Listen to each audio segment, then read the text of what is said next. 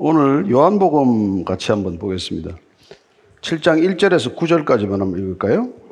시작. 그 후에 예수께서 갈릴리에서 다니시고 유대에서 다니지 아니하시면 유대인들이 죽이려 함이러라.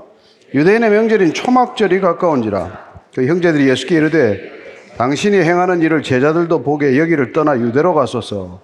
스스로 나타나기를 구하면서 묻혀서 일하는 사람이 없나니 이 일을 행하려 하거든 자신을 세상에 나타내소서 하니 이는 그 형제들까지도 예수를 믿지 아니함이로라.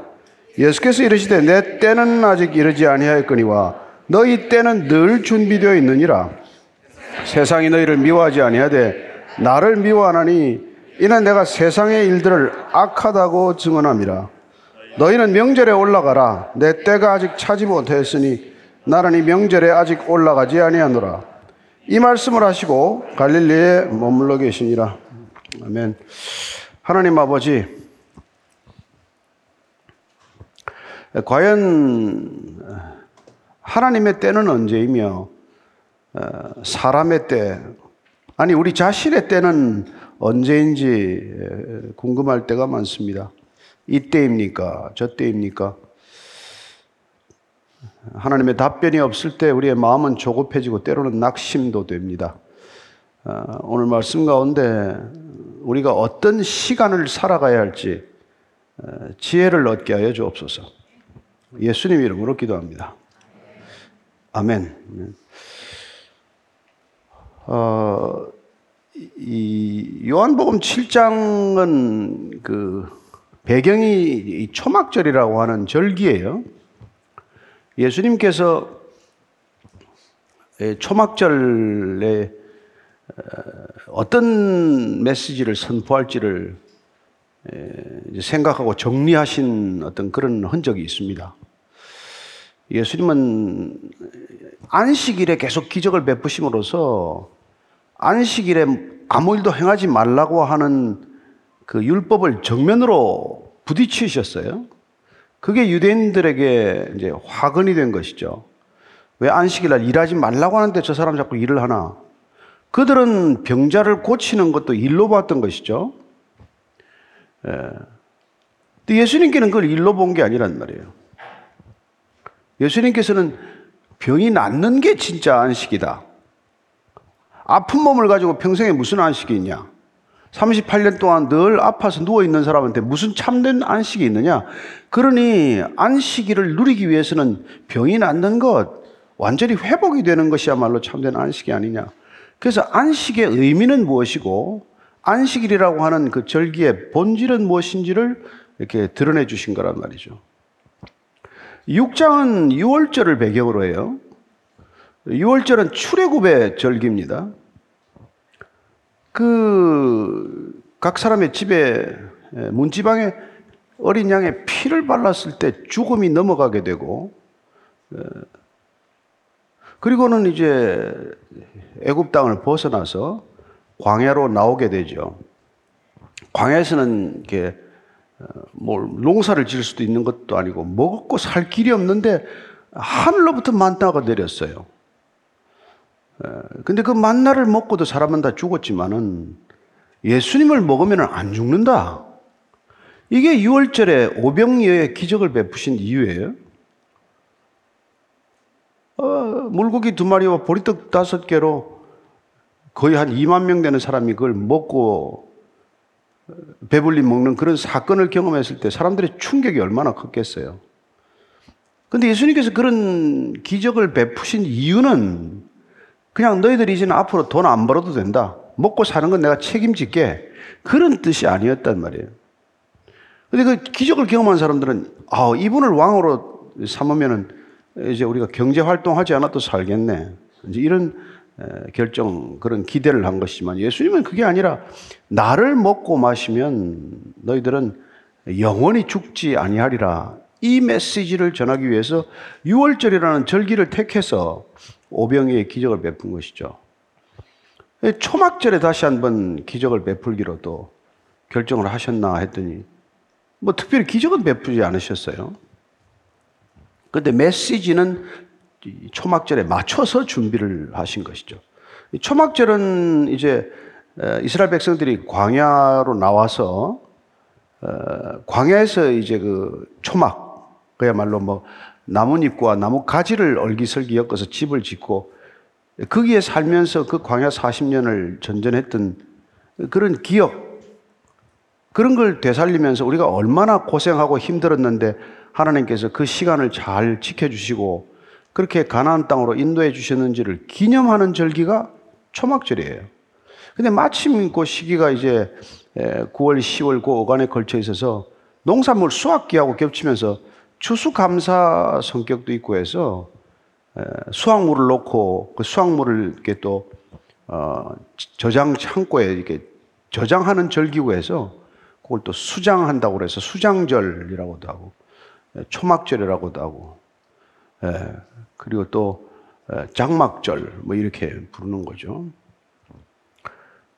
이 절개는 근데 중요한 어떤 그런 의식들이 있었어요. 반드시 해야 되는 게 이제 아까 말씀드린 이렇게 초막을 지어서 그게 한 일주일간 생활하는 거예요. 토탈 8일입니다만은.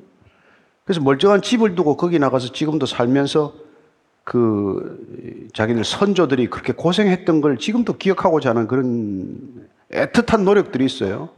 두 번째는 이제 그 예루살렘 그 이제 그 지금으로 치면 조금 뭐 이렇게 시내 중심가에서는 떨어져 있지만은 연못 실로암이라고 하는 연못 여러분들 뭐 실로암이라는 안과도 이름이 맞지만 눈을 뜯다. 실로암 연못에 가서 눈을 씻으라고 그래서 맹인의 눈을 뜯던 그 연못 이름이 실로암이지만 그 실로암에서 물을 떠서 그 물을 가지고 성전까지 물을 이게 떠다 나르는 그런 또 의식이 하나 있게 되고. 이게 그 물이 중요하잖아요. 광야나 또 이런 사막지대나 또 이런 그 중동 지방에서는. 그렇게 물이 항상 중요한 거기 때문에 그 물이라는 건 생명과 직결된 거란 말이죠. 근데 성경에서는 또 물이란 또 성령을 가리키기도 해요. 물이 그 성전에 가득 찬다는 것은 마지막 때 또 성령이 이렇게 우리에게 부어지는 그런 것들을 연상시키기도 해서 그 물의 이미지와 또 마지막 세 번째 의식은 여인의 뜰에다가 여인들이 이제 이렇게 촛불을 밝히는 행사. 그건 이제 빛이 많은 거니까 일종의 촛불 켜는 행사는 빛을 상징하는 거예요. 그래서 앞으로 계속되는 7장, 8장을 가보면은 나는 생명수라는 것을 말씀하게 되고 그게 누구든지 목마른 자로 와서 이제 생명수를 마시라. 이런 메시지를 선포하게 되고 또 하나는 중요한 나는 세상의 빛이다라는 말씀을 하시게 되죠. 예. 그래서 이런 준비를 하고, 하고 계시느라고 근데 정작 예루살렘으로 다 올라가야 되는데 안 올라가고 거기서 머물고 계신 게 이제 예수님 동생들이 볼 때는 좀 답답한 거죠. 이스라엘 백성들은 이제 6월절, 오순절, 칠칠절이라고도 하죠. 이 장막절, 초막절은 반드시 올라가는 절기여야 돼요. 어디서 이스라엘 백성들이 살든 간에 요 3대 절기는 꼭 지켜야 되는 거예요. 야, 여러분들도 뭐 부활절, 뭐 추수감사절, 성탄절만 서, 서, 교회 와라 그러면 얼마나 좋겠어요. 1년에 세 번만 오라 그러면. 근데 그때는 그랬다고요. 예루살렘 성전에 다 모이는데 어마어마한 사람이 모이는 것이죠. 그 예수님이 그때 그런 복잡한 장소에서 메시지를 전하면 좋겠다. 그러니까 형, 형, 예수님 동생들이 형, 지금 올라가라 빨리 수장절 전에 가서 예, 이, 이 갈릴리에서 이렇게 머물지 말고 형이 이제 본격적으로 좀 활동을 해라. 그래서 제자들 보기에도 좀 체면 좀 세우고 이렇게 해라. 그리고 무슨 큰 일을 하겠다는 사람이 숨어 있는 사람이 어디 있냐? 무슨 큰 일을 하려면 알려져야 되는 게 아니냐? 무슨 대단한 일을 하겠다고 마음을 먹었으면 영향력을 이렇게 가져야 되지 않냐? 그러니까 제발 좀, 형 좀 이제는 좀, 좀, 좀 제대로 좀 떠봐라. 이게 동생들의 이제 형에 대한 채근이에요. 근데 동생들 입장에서는 형 때문에 이제 고생도 좀 하고 오해도 많이 받고 시달리기도 했기 때문에 빨리 형이 좀 떠서 형 좀 덕을 좀 보면 얼마나 좋겠나. 이 생각이 늘 있었던 사람들이에요. 그리고 속으로 동생들도 이 사람이 진짜 우리 형인데 메시아가 맞나? 아니면 이 사람이 지금 우리 형인데 우리가 볼 때는 이게 지금 알쏭달쏭한 그런 형이란 말이에요. 예. 근데 사람들이 자꾸 이제 찝쩍거리니까 괴롭죠. 진짜 네 형 맞아? 네 형 진짜 맞아? 뭐 음, 아버지가 직접 놓은 게 아니라며. 뭐 이런 소리 들으면 기분이 나빴겠죠. 그래서 늘 형 때문에 조마조마한 그런 상태란 말이에요. 빨리 형이 뜨는 게 이게 충고사항이에요. 그래서 오늘 이 주제는 뭐냐니까 이게 이 동생들을 통해서 계속 유혹을 하는 거예요. 빨리 속히 자기 자신을 드러내라. 빨리 좀 세상에 알려지라. 좀 세상 사람들이 알아주는 사람이 되라.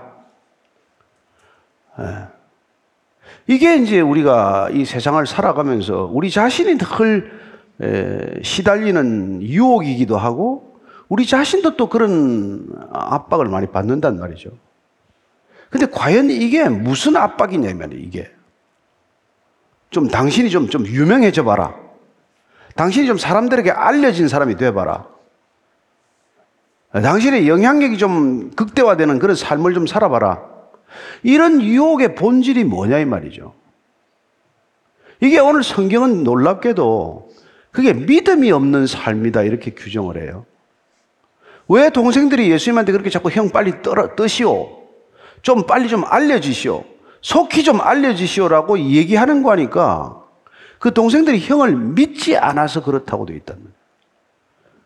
그래서 가장 쉽게 말하면 믿음 없는 삶은 자기 자신이 속히 드러나기를 원하는 삶과 그게 밀접한 관계가 있다는 것을 알 수 있어요. 성경이 말하는 바에 따르면 믿음이 없는 삶은 어떻게든지 내가 좀 튀어야 하고 어떻게든지 내가 좀 알려져야 되고 어떻게든지 내 영향력이 커지는 삶을 살겠다라고 생각하고 결정하는 그런 삶의 방향성과 대단히 결부가 되어 있다는 거예요. 그래서 우리가 왜 세상에서 좀 알려지고자 하냐? 우리 자신의 동기를 한번 점검해 볼 필요가 있단 말이죠. 성경은 지금 그렇게 얘기를 하는데, 과연 여러분들 가운데 누가 여러분들이 앉아있는 분 가운데 나도 좀 유명해지고 싶다. 좀 나도 사람들에게 알려지고 싶다. 좀 뜨고 싶다. 그래서 나 유튜브 하고 있다. 그래서 나 인스타 하고 있다. 그래서 막 매일 뭐 이게 뭐, 뭐 그냥 뭐 짤, 짤을 올린다. 그왜 올리는데, 그래? 왜 그렇게 하는데? 성경은 당신이 믿음이 없어 그렇다는 거예요. 우리가 지금 하고 있는 게 다 믿음이 없어서 그렇대. 그럼 믿음이 뭔데? 뭐가 믿음인데 우리가 그러면 그런, 그런 얘기를 듣냐는 말이에요. 그 조금 더 우리가 조금 이게 깊이 좀 이렇게 들여다보면 예수님께서 공생애를 시작하기 전에 요단강에서 세례를 받을 때 하늘이 열리고 하늘로 소리가 있어 가로되 아 이는 내 사랑하는 아들이요 내가 기뻐하는 자 하는 음성을 듣게 되고 성령이 비둘기 같이 임하는 것을 이렇게 보시게 되고 그리고는 성령에 이끌려서 마귀의 시험을 받으러 광야로 가셨다. 이게 마태복음 3장에 나오는 스토리예요. 요단강에 세례받을 때 하늘 음성을 들었는데 하늘 음성의 기본 핵심은 내가 너를 사랑한다는 것이에요. 내가 너를 기뻐한다는 거예요. 딱 그 두 마디 듣고 나서 성령에 이끌려서 광야로 가서 시험을 봤는데 시험 과목이 세 과목이에요. 40일 금식했는데 첫 번째 과목이 너 배고파 죽겠지? 지금 당장 돌이 떡이 되게 하면 되잖아. 예수님께서 사람은 떡, 떡으로만 사는 존재가 아니다. 그럼 너 이거 고생하지 말고 성전 꼭대기에서 뛰어내려봐. 천사들이 받으면 내가 메시아인 줄 다 알 거야. 단숨에 뜨는 방법이 있잖아. 나중에 뭐 십자가 질릴 생각 이런 거 하지 말고 그냥 사람들한테 알려지고 영향력이 생기면 되는 거 아니야. 네. 근데 하나님을 시험하지 말라. 그러면 너 나한테 절해라, 너. 사탄이 너 나한테 절하면 내가 네가 원하는 모든 돈과 권력을 다 줄게. 이 세상의 모든 부귀영화를 다 줄게. 그럼 네가 뭐 막강한 사람이 되면 사람들이 네가 영향력 있는 줄 알게 되고 그런데 예수님께서는 예배란 하나님께만 드리는 거지 내가 너한테 절하고 너한테 뭘 구차하게 받고 싶은 생각 없어. 그랬더니 마귀가 떠나고 예수님이 공생애를 시작하게 된단 말이에요. 근데 이걸 나중에 요한이 요한 1서로 끌고 오게 되면은 아, 예수님이 받았던 이 시험은 모든 인간이 받는 시험이구나. 그리고 이 시험은 우리가 창세기에서부터 사탄이 끊임없이 내가 하나님이 되라고 유혹했던 시험과 본질적으로 궤도가 같은 시험이구나. 이걸 알게 돼요. 그래서 요한복음, 요한 1서 2장 16절 말씀을 우리가 한번 잘 아시는 말씀이 텐데 같이 한번 읽으십시다. 시작.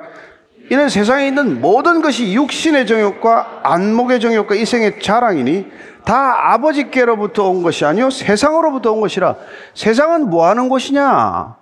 세상은 이런 것들을 통해서 너 자신을 입증해 보라. 너 자신을 드러내라. 내 자신이 이 세상에서 누구보다도 능력 있는 자라는 것을 과시하라. 이게 이 세상의 본질이라는 거예요. 그래서 돌이 떡이 되게 하면 육신의 정욕은 다 충족이 되는 거죠. 더 이상 내가 만지는 것보다 돈이 되면 여러분 더 이상 무슨 돈이 필요해요? 내가 만지는 것보다 금이 되는 게 뭐예요? 그게 마이더스 신화란 말이에요. 우리는 다 마이더스의 신화를 꿈꾸는 사람이죠, 뭐. 내가 하는 일마다 돈이 되고 하는 일마다 돈 잘 버는 거 그게 꿈이죠, 뭐. 그게 우리 이게 육신의 정욕을 충족하는 근본적인 것이죠. 성전에 뛰어내리듯 이건 뭐 이생의 자랑, 이생의 이거 저기 안목의 정욕이란 말이야. 안목의 정욕. 야, 볼 때 진짜 좀 슈퍼스타네. 그 뭐예요 또 이게 또 막 요새 영화 나오는 거 막 이상한 영화 나오잖아요. 제목도 잘 모르겠네. 근데 하여튼 뭐 그런 그런 게 왜 여러분 좋은 차가 필요합니까? 그거요. 왜 시, 시속 300km 달릴 때가 어디 있다고 그 스포츠카를 타요? 에? 그 방에 잠은 아무리 잡아야 이게 1m 80이 돼도 그딱 침대 하나면 되는데 방이 6개, 7개 왜 필요해? 괜히 부부싸움 하면 방 찾기만 어렵지. 그러니까 이제 안목의 정욕이란 말이야. 아, 저 사람 저런 집에 사네. 대단하다. 천정이 뭐 10m네. 그냥 보는 것 때문에 그걸 그렇게 좋아한단 말이에요. 그 사람들의 눈에 놀라움을 안겨다 주면은 당신은 당신의 능력이 입증되는 사람이 된단 말이에요. 그 지난번에 보니까 이 저기 저 인도의 막 뉴델리에 집이 뭐 뭐뭐 뭐 방이 뭐 200몇 개인가 그래요. 1년에 하루 매일 밤 방을 바꿔도 자기도 힘들겠더만. 근데 그것도 또 마음이 지어 놓고 마음에 안 든다고 또 딴 데 갔대. 세상에 그런 정신 나간 짓들을 하고 산단 말이에요.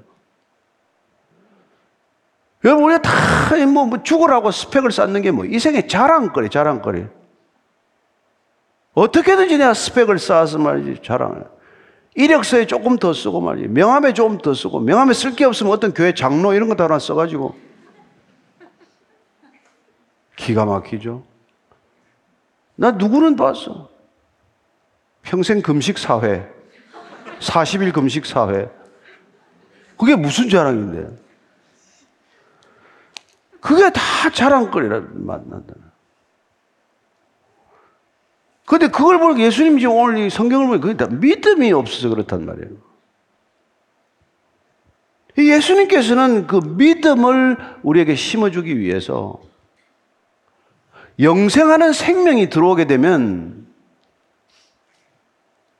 우리는 더 이상 그런 세상의 기준에 묶이지 않는 삶을 산단 말이에요. 왜냐하면 영생이란 우리가 살아가는 시간적, 공간적 개념을 초월하는 것이어서 더 이상 속도 경쟁이 무의미하다는 것을 깨닫게 된단 말이에요. 우리는 창세기를 보면 평균 수명이 800년, 900년이에요. 여러분들이 만약 지금 다시 그런 수명을 회복해서 800년, 900년을 살면 인생 계획을 다 새로 짜잖아요. 우리가 지금 뭐 한 80년, 90년 살다가 100년, 120년만 살아도 인생 지금 다 조절을 해야 되잖아요. 우리 스케줄을. 500년, 1000년 살면 또 조정해야 되죠. 근데 영혼을 살면 어떻게 조정을 할래요? 자, 그러면 첫째는 어떤 속도도 의미가 없어진단 말이에요. 영원히 사는데 무슨 속도가 의미가 있어요? 길이 무한히 뻗어 있는 길을 가는데 거기 50km로 가나 100km로 가나 어차피 그 끝에 못 닿는 길이라면 속도가 무슨 의미가 있어요? 그래서 여러분 영생이 우리한테 왔다는 것은 더 이상 속도를 패러다임으로 살아가는 삶이 될 수가 없단 말이에요. 의미가 있는 건 딱 뭐예요? 방향만 의미가 생긴다. 이거 영원히 가기 때문에 방향이 조금만 틀어져도 엉뚱한 데를 가게 돼 있단 말이에요.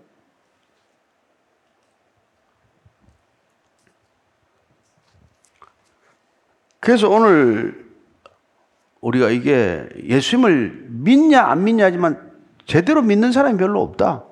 이게 예수님의 결론이에요. 그 예수 안 믿고 뭐 하냐 그러면 말세 가면 말이죠. 예? 말세는 어떤 일이 생기는가 하면 기가 막힐 거죠. 다 한번 읽어보셨어요. 이게 디모데한테 바울이 가르쳐 준 거예요. 너 이거 아, 알아라. 말세 고통스러운 때가 이러는데 한번 봐. 좀 같이 한번 쭉 읽읍시다. 시작. 너는 이것을 알라. 말세 고통하는 때가 이르러 사람들이 자기를 사랑하며 돈을 사랑하며 자랑하며 교만하며 비방하며 부모를 거역하며 감사하지 아니하며 거룩하지 아니하며 무정하며 원통하며 풀지 아니하며 모함하며 절제하지 못하며 사나우며 선한 것을 좋아하지 아니하며 배신하며 조급하며 자만하며 쾌락을 사랑하기를 하나님 사랑 것보다 더하여 경건의 모양은 있으나 경건의 능력은 부인하는 이 같은 자들에게서 내가 돌아서라. 자, 오늘 내가 주목하는 단어는 사절에 조급하다. 조급하다. 조급하다. 믿음이 없으면 조급하단 말이에요. 그래서 어떻게 하든지 빨리 뜨는 게 목적이란 말이에요. 아이돌 평균 수명 몇인지 아시죠?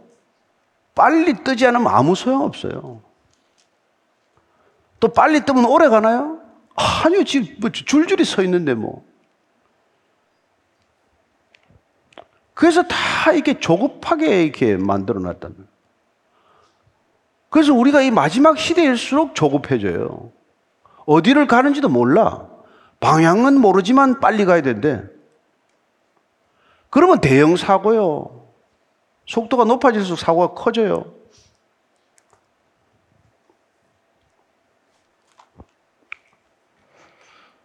그래서 예수님께서 아, 참 너희들이 그렇게 바빠봐야 하는 일이 다 악한 일만 하면서 말이야. 예. 예수님은 하늘의 때를 사는 분이어서 인간들의 속도, 인간들의 시간에 묶이지 않는단 말이에요. 지금 떠라. 떠는 거 아무 소용없어요. 그분한테는. 그분은 뜨기 위해서 온 분이 아니에요. 실패하기 위해서 왔어요. 그분은 십자가를 지기 위해서 오신 거예요. 죽기 위해서 오셨다고. 그분이 십자가에 올라가서 죽으셔야 우리를 살게 하는 거니까 그렇게 하신 거란 말이죠. 그래서 이분은 자꾸 뜨라 뜨라 그러면 난 아직 때가 아니다. 가나 혼인잔치 때 어머니가 포도주 떨어졌다. 포도주 좀 만들어 달라고 그러더니 내 때가 아닙니다. 나의 때는 아직 멀었습니다. 오늘 형제들이 또 뭐 가라 올라가라 올라가라니까 내 때가 아직 이르지 차지 않았다. 예수님의 때는 도대체 언젠데 도대체 이게 자꾸 때가 아니라 그러는 거예요? 요한복음 17장 1절입니다. 시작. 예. 눈을 들어 하늘을 우러 이르시되 아버지여 때가 이르러 싸우니 아들을 영화롭게 하사 아들로 아버지를 영화롭게 하게 하옵소서. 이제 드디어 17장 7장에 가니까 때가 이르렀대. 이게 마지막 십자가 전날 밤에 대제사장의 기도입니다. 이제 아버지 때가 왔군요. 어. 이제 내가 십자가를 지니 아버지께서 영광을 받으시고 아버지께서 십자가 지는 나를 영광스럽게 하실 줄로 믿고 감사합니다. 십자가가 자기를 드러내는 곳이에요. 수치를 드러내는 곳이에요. 우리의 수치를 가려주기 위해서 그분이 수치를 드러내는 것이 십자가예요. 그거 하러 오신 분이란 말이에요. 그런데 그분을 따르겠다고 우리가 하면서 우리가 그분 때문에 수치를 겪기는 그냥 우리의 수치를 그분에게 옮겨서 그분이 수치를 겪게 하는 게 이 시대 교회 아닙니까? 교회 하나님이 계신다고 믿어요? 하나님이 교회 떠난 지 이미 오래입니다. 세상이 우리를 버리기 전에 하나님이 우리를 이미 버리셨어요. 착각하면 큰일 납니다.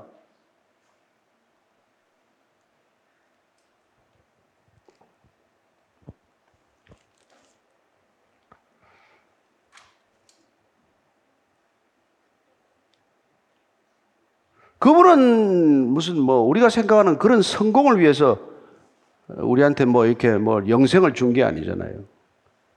그런 성공의 욕구나 갈망으로부터 자유하라고 영생을 주시는 것이지 세상 사람들하고 비교하고 경쟁해서 너희들이 좀 더 잘 되라. 그래서 내가 성령을 부어줄게. 이게 아니잖아요. 이 시대 도대체 교회는 예수님을 따르는 게 아니라 자기를 따르기 위해서 그러면 예수 이름을 부르는데 예수 이름을 망령되이 부르는 것이지 그게 예수를 따르는 길입니까? 그게 이미 교회는 볼성산악회 된 지가 하루 이틀이 아니란 말이에요. 그 우리가 예수님께서는 육신의 정욕과 이생의 자랑, 안목의 정욕을 다 버리고 이 길을 갔는데 예수 믿는다는 사람들은 육신의 정욕과 안목의 정욕과 이생의 자랑을 자랑거리를 더 늘리기 위해서 더 그러기 위해서 자꾸 따라오니까 여러분 교회는 아무 영향력이 없는 게 되는 것이죠. 세상하고 하나도 다를 게 없는데 세상 사람들 볼 때는 전혀 자기들하고 다르지 않은데 그래서 진짜 예수님이 보기에는 어이없는 일이 지금도 일어나고 있는 거란 말이에요. 그리고 다 자기가 속히 드러나기 위해서 예수 이름을 불러요. 내가 누구인지를 그렇게 입증하기 위해서 그렇게 매일 새벽 기도를 하고 그래요. 심지어 자기가 뜰 수만 있다면, 자기가 영향력이 생기고 자기가 커질 수만 있다면, 자기가 큰 건물을 가질 수만 있다면, 자기가 큰 교단과 교파의 수장이 될 수만 있다면, 뭐 금식 기도도 하고 뭐 철야 기도도 하고 별의별 기도를 다 해요. 그 기도 안 하니만 못한 일이지 그거 되겠다고 기도를 그렇게 하면은 그 기도는 뭐, 뭐 무슨 기도예요 그게? 그게 다 뭐예요? 믿음이 없어서 그런다는 거예요. 믿음이 없어서. 그 말세 너희들의 믿음을 보겠냐? 이게 이, 이 얘기라는. 뭐가 믿음이라고요? 우리가 생각하고 원하고 추구하는 모든 것들을 갈아엎는 게 믿음이란 말이에요. 더 이상 그런 것들이 하나도 부럽지도 않고 하나도 두렵지도 않게 되는 삶의 여정과 과정이 믿음의 길이란 말이에요. 그걸 그냥 쉽게 이름 붙이면 십자가의 길이다. 그런 얘기를 하는 것이죠. 그런데 그러면 십자가를 무슨 뭐 그 비싸게 해서 깎아 놓으면 뭐하고 좋은 십자가를 걸어 놓으면 뭐하고 다 뭐 하는 짓들이에요.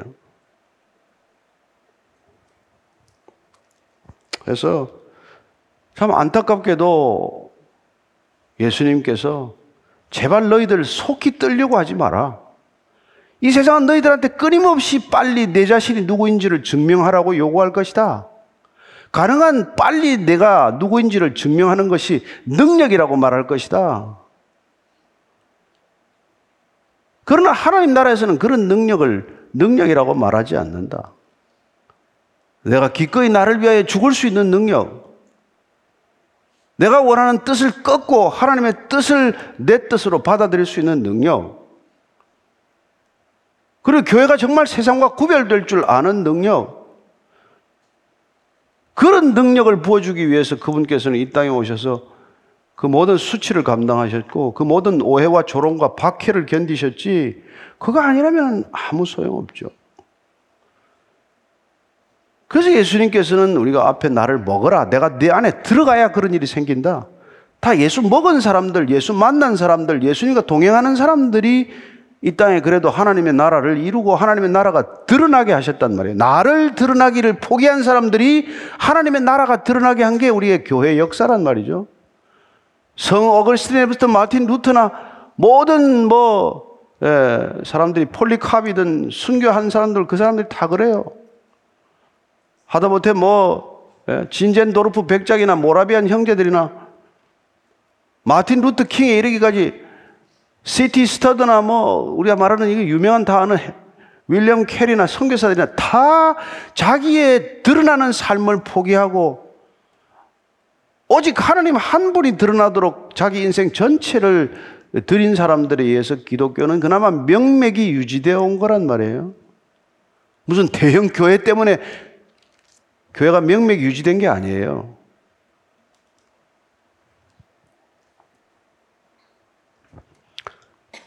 그래서 오늘 이 시대도 여전히 저와 여러분들이 뭐 유튜브도 안 할 수도 없고 뭐 하는 건 다 하겠지만 누구를 드러내기 위해서 그걸 하냔 말이에요.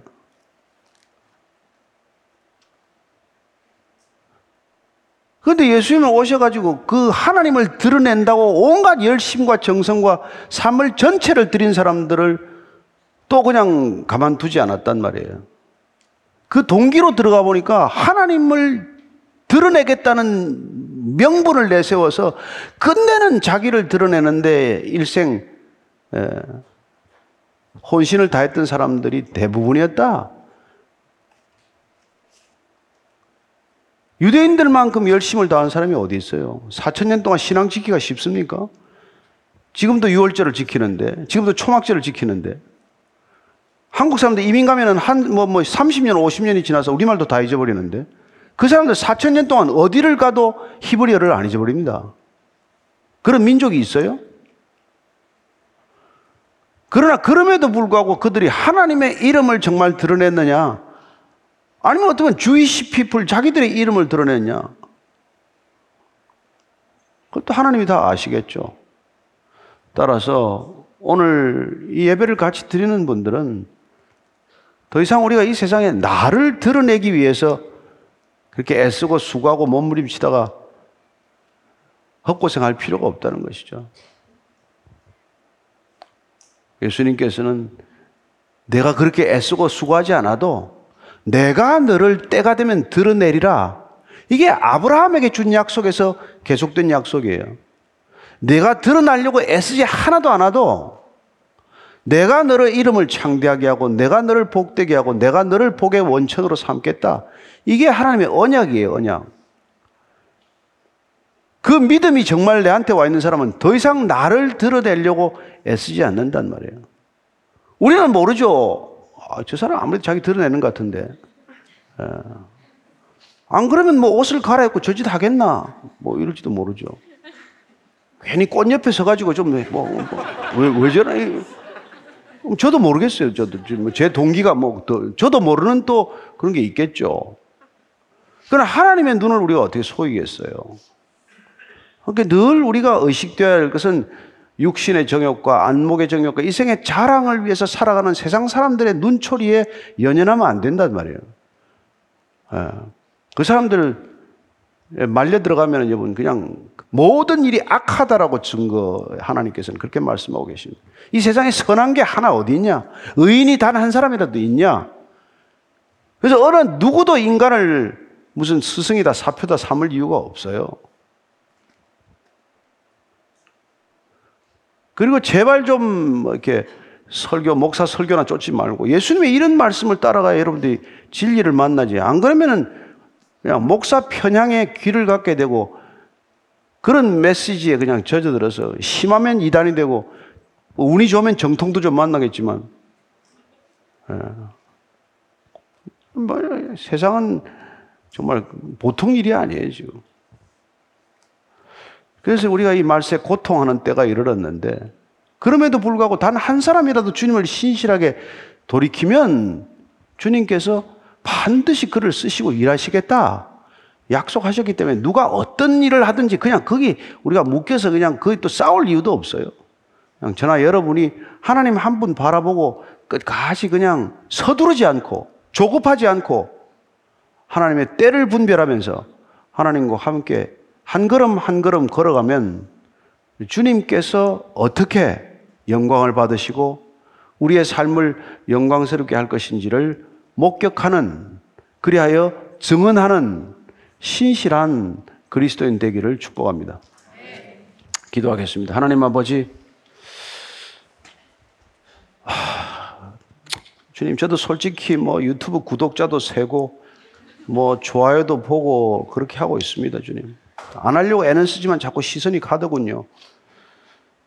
그러나 그럴 때일수록 주님 인구 개수하다가 야단 맞은 다윗도 떠올리고 숫자에 연연하지 않도록 저희들이 깨어 있게 하시고 정말 이렇게 열심을 다하는 게 과연 누구를 위한 건지 그냥 내가 조금이라도 더 알려지고자 하는 것인지 아니 조금이라도 하나님이 더 알려지고자 하는 것인지 진실되고 정직한 우리의 입술과 태도가 되게 하여 주옵소서 예수님 이름으로 기도합니다. 아멘. 아멘.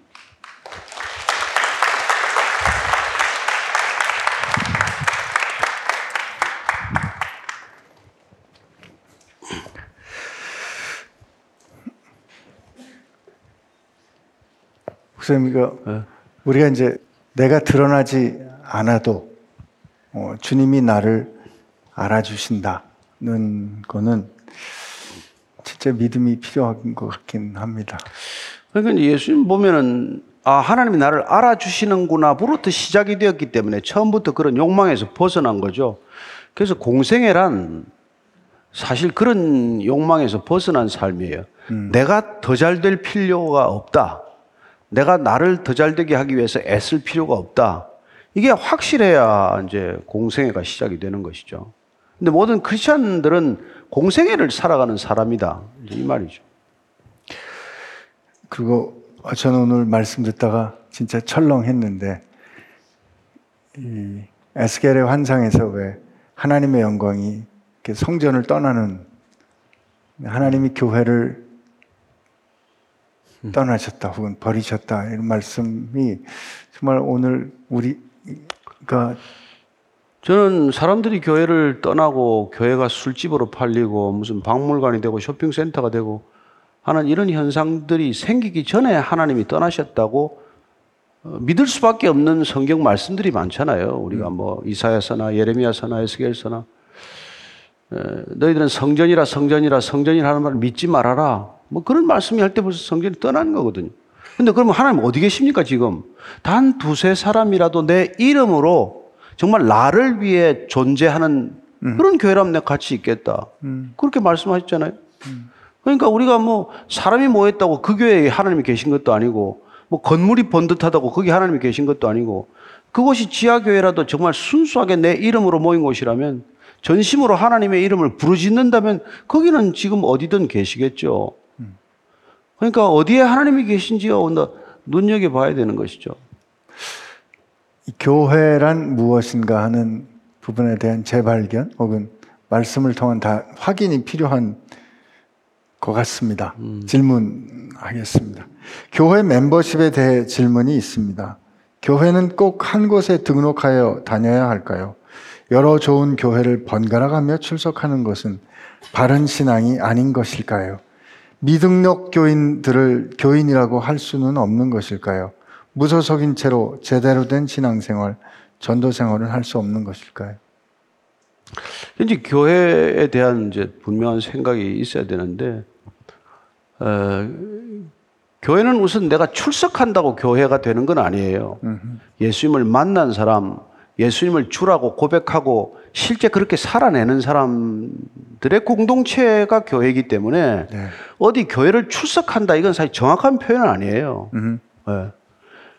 그러니까 뭐 교회 간판을 붙여놓고 무슨 뭐 교회 형, 형태를 갖춰놨다고 해서 우리는 그게 뭐 이단이라도 다 교회라고 부르고 신문 언론에는 다 무슨 뭐 이단도 다 교회라고 하기 때문에 다 목사라고 하니까 그러려니 하지만은 사실은 전부 아닌 것에다가 그 이름을 붙여놓은 거예요. 그러니까 여러분 이 사실 신앙의 이, 이 풍토나 이, 이런 데는 가짜가 훨씬 많을 수밖에 없죠. 눈에 안 보이는 여러분 하나님을 여기 있다라고 주장하기 시작하면 어떤 것인들 사람을 유혹할 수 없겠어요. 그리고 뭐 사실 뭐 이거 한권 있으면은 원가가 이건데 이거 하밖에 없는데 망할 리가 없잖아요. 이거 하나 가지고 하는데 뭐가 망해? 아무데나 서는 거예요. 아무데나. 음. 그래서 정말 영적인 분별력이 여러분과 저한테 필요한 거지. 가짜한테 책임이 있는 게 아니에요. 우리가 분별 못하는 우리한테 책임이 있는 거죠. 에? 사기꾼이 나쁜 거예요. 사기꾼한테 속은 사람이 나쁜 거예요. 둘 다 나쁘죠, 뭐. 둘 다 나쁜데 우리가 속는 까닭은 뭐예요? 나한테 그게 더 이게 덕이 된다고 생각했다가 그러면 그러니까 예수님은 한 번도 너희들을 득되게 하는 얘기를 안 했는데 설교는 들어보면 다 덕이 되는 것 같아. 거의 다 글로 가는 거죠. 아니 너는 날마다 자기를 부인하고 나를 따르라는데 시퍼렇게 살아가지고 오면서 무슨 교회가 돼요? 날마다 죽으려는데 하나도 죽지도 안 하고 잠깐 까무러치는 척 했다가 일어나가지고 또 오고 또 오고 하는데 무슨 그 교회가 탄생하냐는 말이에요. 그러니까 우리가 나 자신이 가짜다. 이런 고백을 스스로 할 수 있어야 되는 것이죠. 그래서 내가 진짜가 되어야 된다. 이게 중요한 거지. 내가 어느 교회 다니느냐 이건 하나도 아니 뭐 하나도 중요하지 않은 건 아니죠. 예. 완전히 어디 뭐 사탄에 끌려가듯이 끌려가면 안 되니까. 그러나 내가 주님과 함께 동행할 때 교회가 탄생하는 거지. 여러분들이 아무리 이름난 교회 가도 거기 예수님이 안 계시고 거기서 예수님 만나지를 못하면은 거긴 교회가 아닌 거예요. 이게 지금 가장 큰 문제라 이 말이죠. 이 시대가. 저와 여러분들이 두세 사람으로 모여도 주님의 이름으로 모이고 주님의 이름으로 모인다는 것은 주님이 우리의 정체성이 되는 것. 우리 이름은 각자의 이름으로 불리지만 우리 이마에는 완전히 예수 그리스도라는 것이 붙어서 어떻게 보면 그분이 우리 인생 전체를 이끌어가는 그분이 주인이고 내가 종된 신분을 날마다 삶으로 살아내고 확인하는 거라면 거기는 교회가 있는 것이죠. 근데 여기 잠깐 예배 드렸다 나가서 다 각자가 자기가 주인 노릇을 하면 이 땅에 교회가 없는 거죠. 근데 그런 곳에 사람들이 이렇게 뭐 많이 모이면 무슨 소용이 있겠어요? 아무 힘이 없죠. 그리고 또 많이 모이면 또 힘이 되나요? 힘이 되는 것 같죠. 뭐 성가대가 천 명 되고 뭐 성도가 십만 명 되면 얼마나 힘이 있어 보입니까? 그러나 실제로 세상은 어떻게 생각을 해요? 거기 예수가 없구만 하면 끝이에요. 네. 근데 이제 교회를 이렇게 바꿔가면서 다닌다의 이제 한 가지 측면은 내가 어느 공동체에 속하지 않는다라는 거를 이렇게 보여줄 수도 있는 건데 공동체에 속하지 않는 이유 중에 한 가지는 공동체에 속하면 불편하거든요. 상처받기도 하고 내가 누군가 때문에 마음이 쓰이기도 하고 근데 어, 우리 가운데 허락된 혹은 기대하고 있는 성령의 열매는 대개 관계 가운데 빚어지기 때문에 주님도 두세 사람이 모인 곳이라고 말씀하신 그 공동체, 신앙을 확인할 수 있는 정직하고 안전한 공동체는 저는 꼭 필요하다고 믿습니다. 근데 이제 되게 그렇게 안 되는 이유는 그렇게 하는 데는 우리가 이렇게 짊어져야 될 부담이 있기 때문에 그게 귀찮은 거죠. 힘들고 버겁고. 그러니까 그냥 마음에 드는 좋은 말씀과 예배의 좋은 분위기를 쫓아 다니는 거로 다니면서도 신앙이 가능한가 이렇게 물을 수 있는 것이 아닌가 또 그런 생각을 해봅니다. 저는 가장 좋은 교회의 원형은 가정이에요. 음흠. 하나님께서 교회보다도 가정을 먼저 주셨어요. 그 가정은 벌거벗었으나 부끄러워하지 않는 곳이에요. 그죠? 근데 그 가정에서 사람을 부끄럽게 만들고 그렇게 거기가 안전하지 못한 것이 된 게 타락이란 말이에요. 그래서 여러분 가장 중요한 교회는 가정이 교회 되게 하는 거예요. 어, 가정 예배가 여러분 이런 이게 뭐 제도권 교회에서 드리는 예배보다도 더 은혜로워야 그게 정상이에요. 어, 지금 가정 교회 하자는 얘기가 아니라 음.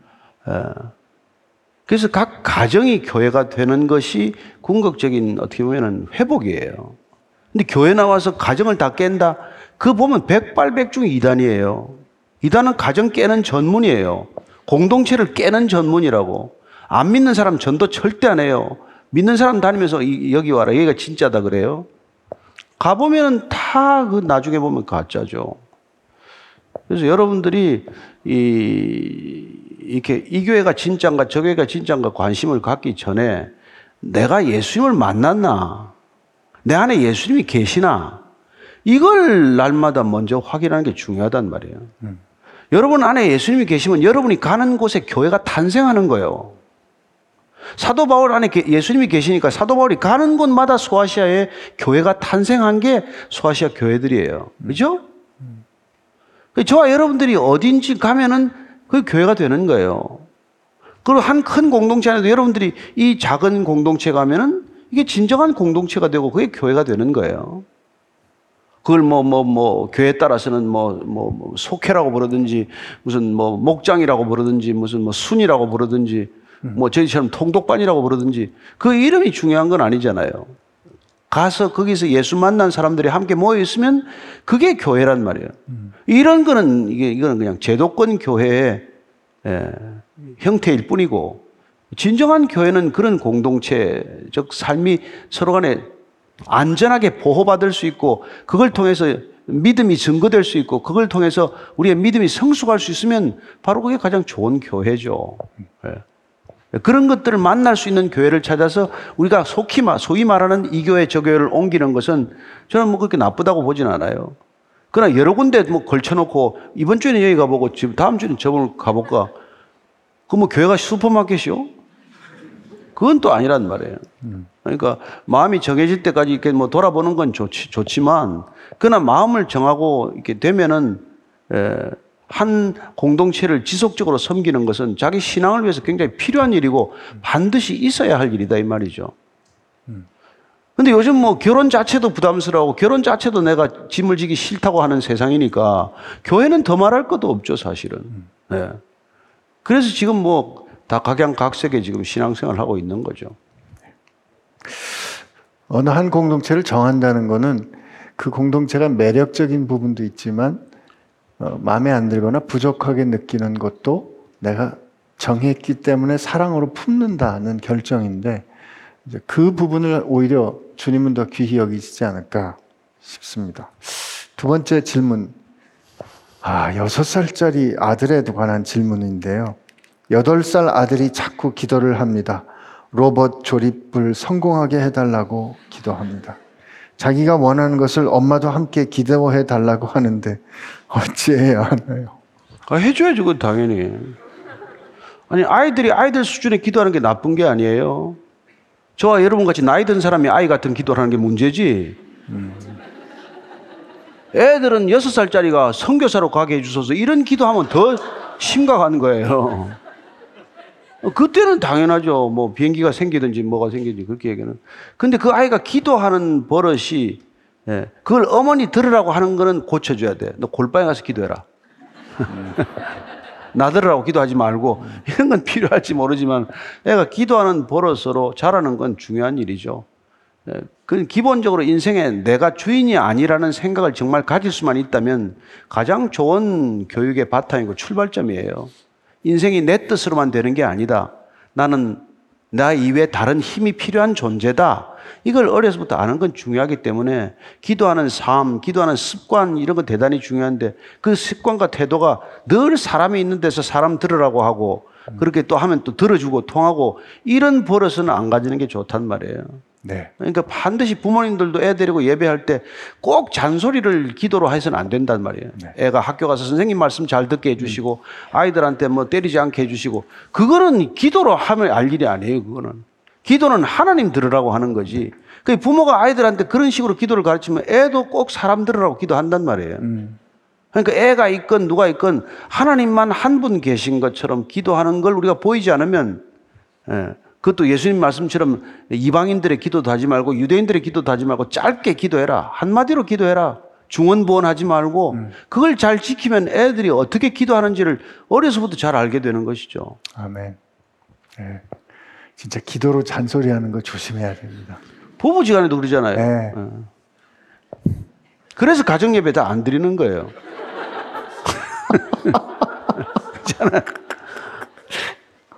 아이. 네, 기도로 잔소리하지 맙시다. 우리 기도 들으시는 분이 누군지 착각하시면 안 될 것 같아요. 그래서 네, 하나님께 기도 드리는 기도하는 거 기억하시길. 정중하게 편지를 써도 이야기를 해도 자기는 엄청 조심하고 있다고만 하고 막상 개성되지 않는 층간 소음 때문에 유유 심장이 떨립니다. 예수님이라면 어떻게 하셨을까요? 예수님은 뭐 이사 갔겠죠.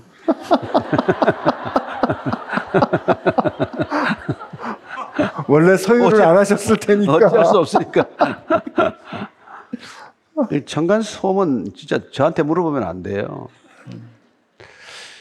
그 이게 지금 그 좋은 집, 뭐안 좋은 집도 없더만 다 있어요. 요새 짓는 집은 통째로 뭐 프레임, 철제 프레임을 써가지고 프레임을 써서 건물 전체가 다 이게 소음이 안 되는 그런 건물 구조도 있고 해서 이 심각한 문제인데 뭐 그래서 요새 아파트 엘리베이터 타면은 층간 소음을 해결하는 슬리퍼 선전이 많이 나오던데 네. 무슨 슬리퍼라도 한번 바꿔보시면은 좀 어떨까? 뭐 보니까 문문이라고 뭐 이렇게 돼 있는데 이렇게 특정 브랜드를 요거 지워주세요.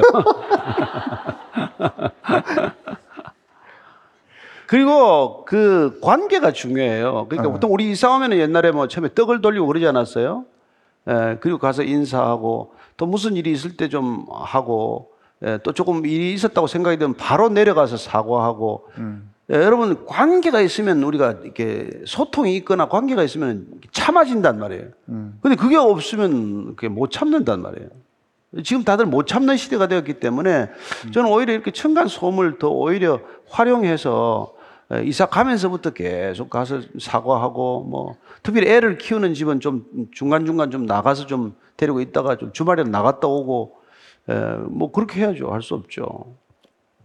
에, 그리고 이제 관계가 좋아지면 애를 갖다 밑에 내려 보내버리고 네.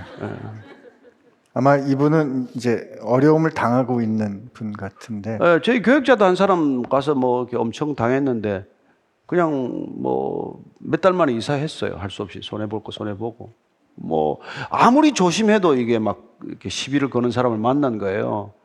그래가지고 그냥 뭐 정말 애가 있긴 했는데 애가 하나인데 그렇게 부산한 애도 아닌데 그냥 이거 뭐 이걸 천 천정을 치고 말이죠. 막 야단을 쳐가지고 아 이거는 오래 가다가는 큰일 나겠다 해서 그냥 좀 어렵지만은 빨리 이사를 했다고 그러는데 예. 이렇게 말씀을 드리면 아 당신 참속 좋, 속 좋은 소리 한다 이렇게 말할 수 있긴 하지만 이 육상 경기를 하던 사람이 넘어졌을 때 확 까지면 무지하게 아픈데 그- 그리고 나서 바로 일어나서 막 달리는 동안은 되게 통증을 못 느낀다고 합니다. 우리 머리가 여기서 까진 데서는 계속 통각이 올라오지만 지금 더 중요한 일 때문에 그 통증을 인지하는 것을 통제한다는 거죠. 이걸 이제 gate theory, 대문 이론이라고 하는데요.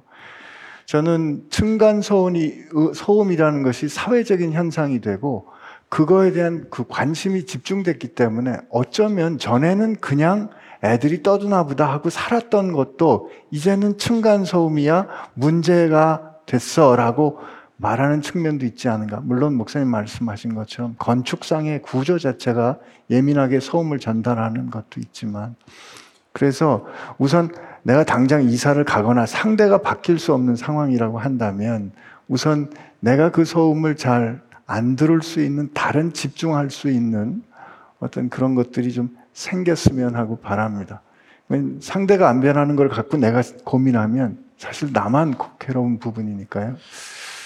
쉽지 않, 않다는 건 알고 또 이렇게 하는 게 어쩌면 속 좋은 소리라고 들릴 수도 있지만 우선은 내가 사는 내가 즐길 수 있는 더 들어야 할 좋은 소리를 먼저 들을 수 있는 그런 감각이 더 열리기를 우리 그 사무실이 이게 그냥 한 통으로 된 사무실이어서 열 몇 명이 그냥 한꺼번에 다 앉아 있어요.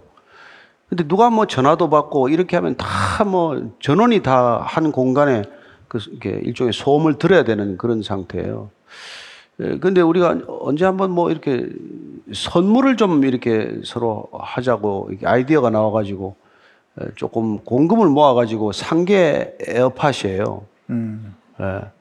그걸 하나씩 다 끼고 앉아 있으니까 별 문제가 없더라고. 목사님 나는 안 받은 것 같은데 아, 파타이머는 못 받고 풀타임으로 하나님한테 헌신하는 사람들만 에, 주- 주님이 주셨어요. 주님이 주셨는데 그래서 뭐 안 되면은 에어팟이라도 하나 사가지고 가서 요거 조금 저녁 시간에 좀 끼고 계시면은 훨씬 음악이 좀 좋을 거 아니겠습니까? 뭐 이렇게라도 한번 해본다든지 에, 뭐 하여튼 여러 가지 길이 있을 거라고 믿어요. 에, 그리고 일차적으로 그런 상태를 만났으면은 나로서는 최선을 다해야 돼요. 네, 내가 이사 갈 때까지 시간이 걸릴 테니까 뭐 그동안 개선이 되면 좋겠지만 안 되면 11호까지 안 가도록 에, 극도의 조심을 해야 되는 거죠. 뭐 할 수 없죠. 뭐. 아, 목사님, 최근 2차 전지 관련한 주식이 급등해서 제 주변 사람들은 다 돈을 벌었습니다. 저는 예수님을 믿기 때문에 도박이라고 생각해서 양심상 안 했는데 주가 창을 보니 마치 사람이 바벨탑을 쌓는 듯이 올라가는 것을 보고 저도 참지 못하고 그 주식을 샀는데 사자마자 떨어졌습니다. 금요일부터 멘탈이 나갔고 하세요 할 것이 없는데 이거는 안 읽어드리고 싶은데 목사님은 왕년에 주식을 하셨을 것 같고 제 마음을 아실 것 같아 화소연합니다. 제게 쓴소리 한번 해주세요. 제가 쓴소리 여러 번 했어요. 하지 말라고. 근데 에, 첫째 자기 월급보다도 많은 이 돈의 거래는 굉장히 위험해요. 하루 아침에 자기 월급의 몇 배가 되는 수익이 왔다 가고 손해가 나면 음, 자기가 하고 있는 일에 절대로 몰입할 수 없어요. 음. 예, 그러나 자기가 하고 있는 일에 몰입하는 것보다도 자기 가치를 키울 수 있는 길은 없어요. 그 주식이라든지 다른 투자를 통해서 내 가치가 형성되는 게 아니에요. 그리고 돈을 내가 많이 가진다고 내 인격이 함양되는 것도 아니에요.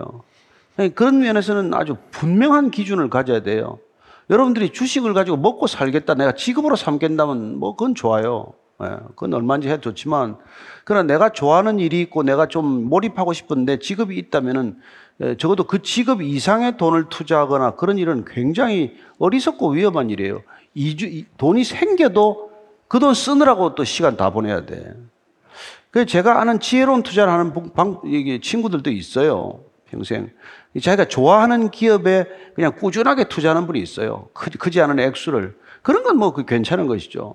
그러나 벌써 이게 주식 거래를 통해서 이 무슨 큰 돈을 벌겠다고 생각하는 사람은 자기 직업을 이미 버리는 어리석음을 범한 거예요. 그러니까 더 소중한 걸 버리고 덜 소중한 걸 지금 취하고 있는 거니까 그건 결과가 안 좋을 건 불을 보듯 뻔해요. 돈이 생겨도 안 좋은 일이 생기는 것이고 돈을 잃으면 더 안 좋은 일이 생길 수도 있는 거고 그런 거란 말이에요. 그러니까 뭐 우리가 뭐 옛날 교과서처럼 돈을 보기를 황금 보기를 돌처럼 보라 이런 얘기를 하는 게 아니에요. 내가 내 이 가치를 가장 어 이렇게 지키고 또 올리는 길이 뭔가 그게 분명해야 돼요. 그게 돈이어서는 안 된다 이 말이죠. 여러분 돈은 절대로 섬길 대상이 아니에요. 그래서 예수님께서 돈과 하나님을 겸하여 섬길 수 없다 그랬어요. 섬길다 이때는 말이죠. 이게 헬라어로 듀로인데 이게 종이 되다라는 뜻이에요. 그래서 사람은 돈의 종이 되든지 하나님의 종이 되든지 둘 다 종 하나 하나를 택해야 돼요. 그래서 여러분이 돈의 종이 되면은 이게 신앙하고도 이게 절대로 열, 이 같이 갈 수가 없어요. 그래서 아, 돈은 여러분 뭐 그렇다고 돈이 없다고 그러면 이제 또 뭐 극단적으로 아유 나는 신학교나 가야 되나 이거 해결 안 됩니다. 돈이 없으면 돈은 벌어야 돼요. 그러나 돈이 내 가지고 있는 어떤 가치나 기준보다도 더 중요해지면 그건 망하는 길이에요. 절대로 그건 바람직하지 않죠. 그러니까 뭐 한번 다 털어 먹어도 다시 일어서면 됩니다. 뭐 월급만 받을 수만 있다면. 네. 네. 그 다 털어 먹어도 하나님을 향한 아 열정이 있으면 열정이 있으면. 하나님은 전혀 다른 방법으로 음, 이렇게 또 채워주세요. 그걸 경험해야 아 하나님 살아 계시구나 이걸 또 알게 되죠. 주식으로 잃었다고 주식으로 안 채워줍니다. 아 그건 혹시 경험은 아니시죠? 네, 아, 경험이죠.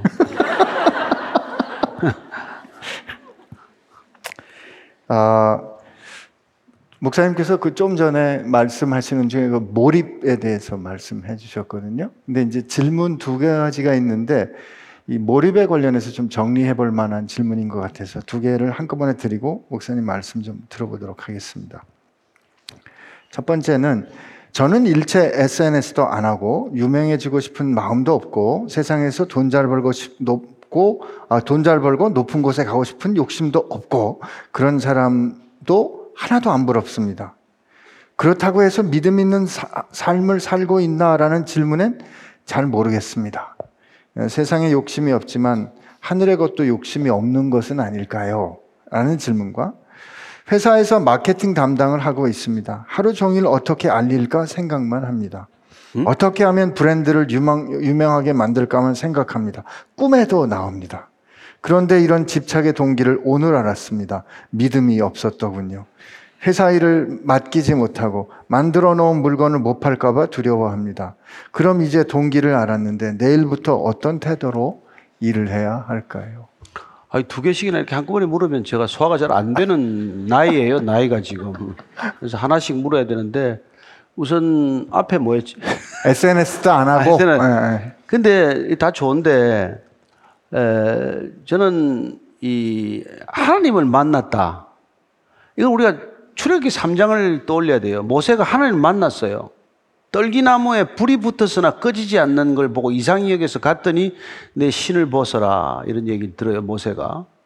모세가 거기서 하나님을 만납니다. 하나님을 만났다는 것은 하나님이 어떤 존재라는 걸 상징적으로 보여준 사건이 불이 붙었으나 죄가 되지 않는 떨기나무예요. 떨기나무는 불 붙으면 한순간에 죄가 됩니다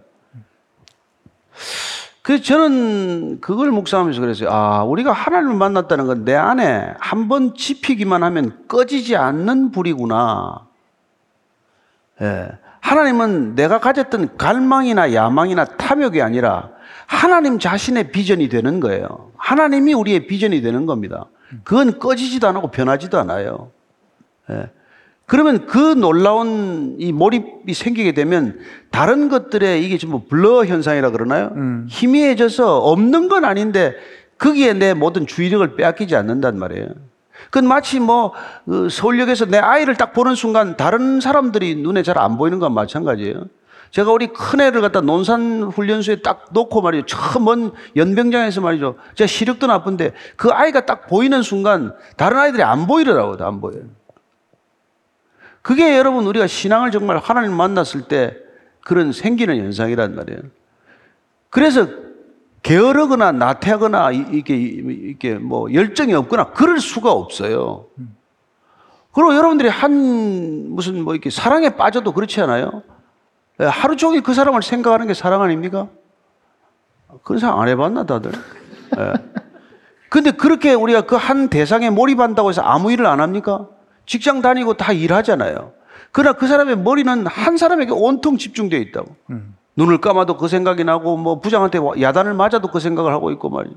퇴근 무렵이 되면 그 사람 어디서 만나는 생각하고 하루 종일 생각을 하지만 그러나 내가 하고 있는 일과 얼마든지 양립할 수 있다는 걸 알게 돼요. 따라서 우리가 하나님 사랑과 우리에게 주신 이 땅의 소명은 반드시 이게 같이 갈 수 있다는 것입니다. 예. 그래서 뭐 SNS 안 하고 이런 거 다 뭐 좋은데 그렇다고 해서 아무 열정이 없다. 이건 에, 다시 한번 내게 주신 비전이 뭔지 나는 과연 어떤 소명과 사명이 있는지를 확인하는 작업은 필요하다 이 말이죠. 그 내게 소명이 없고 내게 사명이 주어지지 않았기 때문에 아니 내가 발견하지 못했기 때문에 지금 어떻게 보면 조금 무기력해진 상태 그런 거겠죠. 뒤에 거 뭐였죠? 내가 열심히 해서 어. 그 광고 마케팅이 막 어. 꿈에도 나오는데 아. 근데 그거는 여러분 어릴 때 우리가 말이죠. 뭐, 뭐, 하여튼 당구를 쳐도 그렇고 바둑을 해도 그렇고 골프를 쳐도 그렇고 막 꿈에도 나오면은 대충 몰입한 거예요. 거기 빠져 있는 거예요. 예. 근데 그 시기에 뭐 그런 것들 한 번씩 지나가는 건 다 좋은데 어느 정도 내가 방향이 정해졌는데도 불구하고 그런 잡기 같은 것에 빠져 있으면은 그건 심각한 문제거든요. 근데 일에 빠져서 그렇게 된다. 나쁘지 않아요.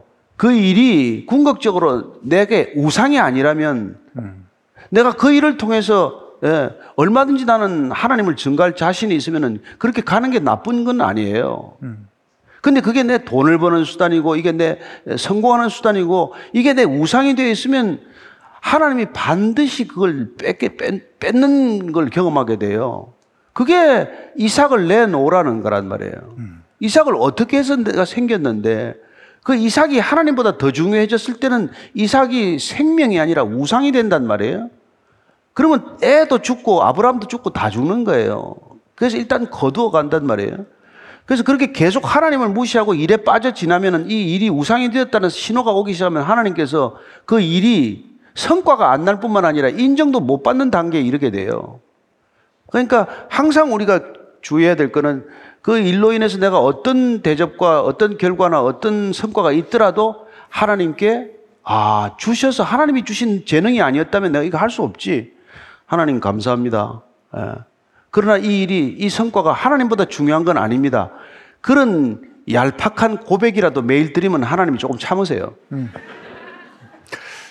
그러니까 소명으로서 일에 몰입하는 거 가 네. 하나님 아, 네. 보시기에 어, 저- 기쁘신 예. 네, 알겠습니다. 이, 이 몰입이라는 거는 어, 이제 의사들이 수술하다가 어느 날은 어려운데 기가 막히게 이 수술이 될 때가 있거든요. 그때 이제 무르르듯 이게 진행이 됐다 그런 표현을 하곤 하는데 그때 그게 이제 몰입이거든요. 근데 몰입을 위해서는 적절히 다루어야 하는 스트레스가 있어야 됩니다. 너무 스트레스가 없으면 금방 산만해져요. 재미없거든요.